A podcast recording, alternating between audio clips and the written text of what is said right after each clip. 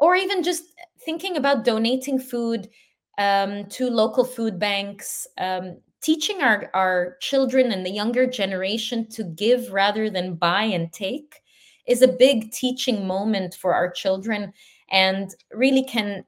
you know embrace that culture that we're trying to talk about being a responsible consumer a mindful consumer a conscientious one.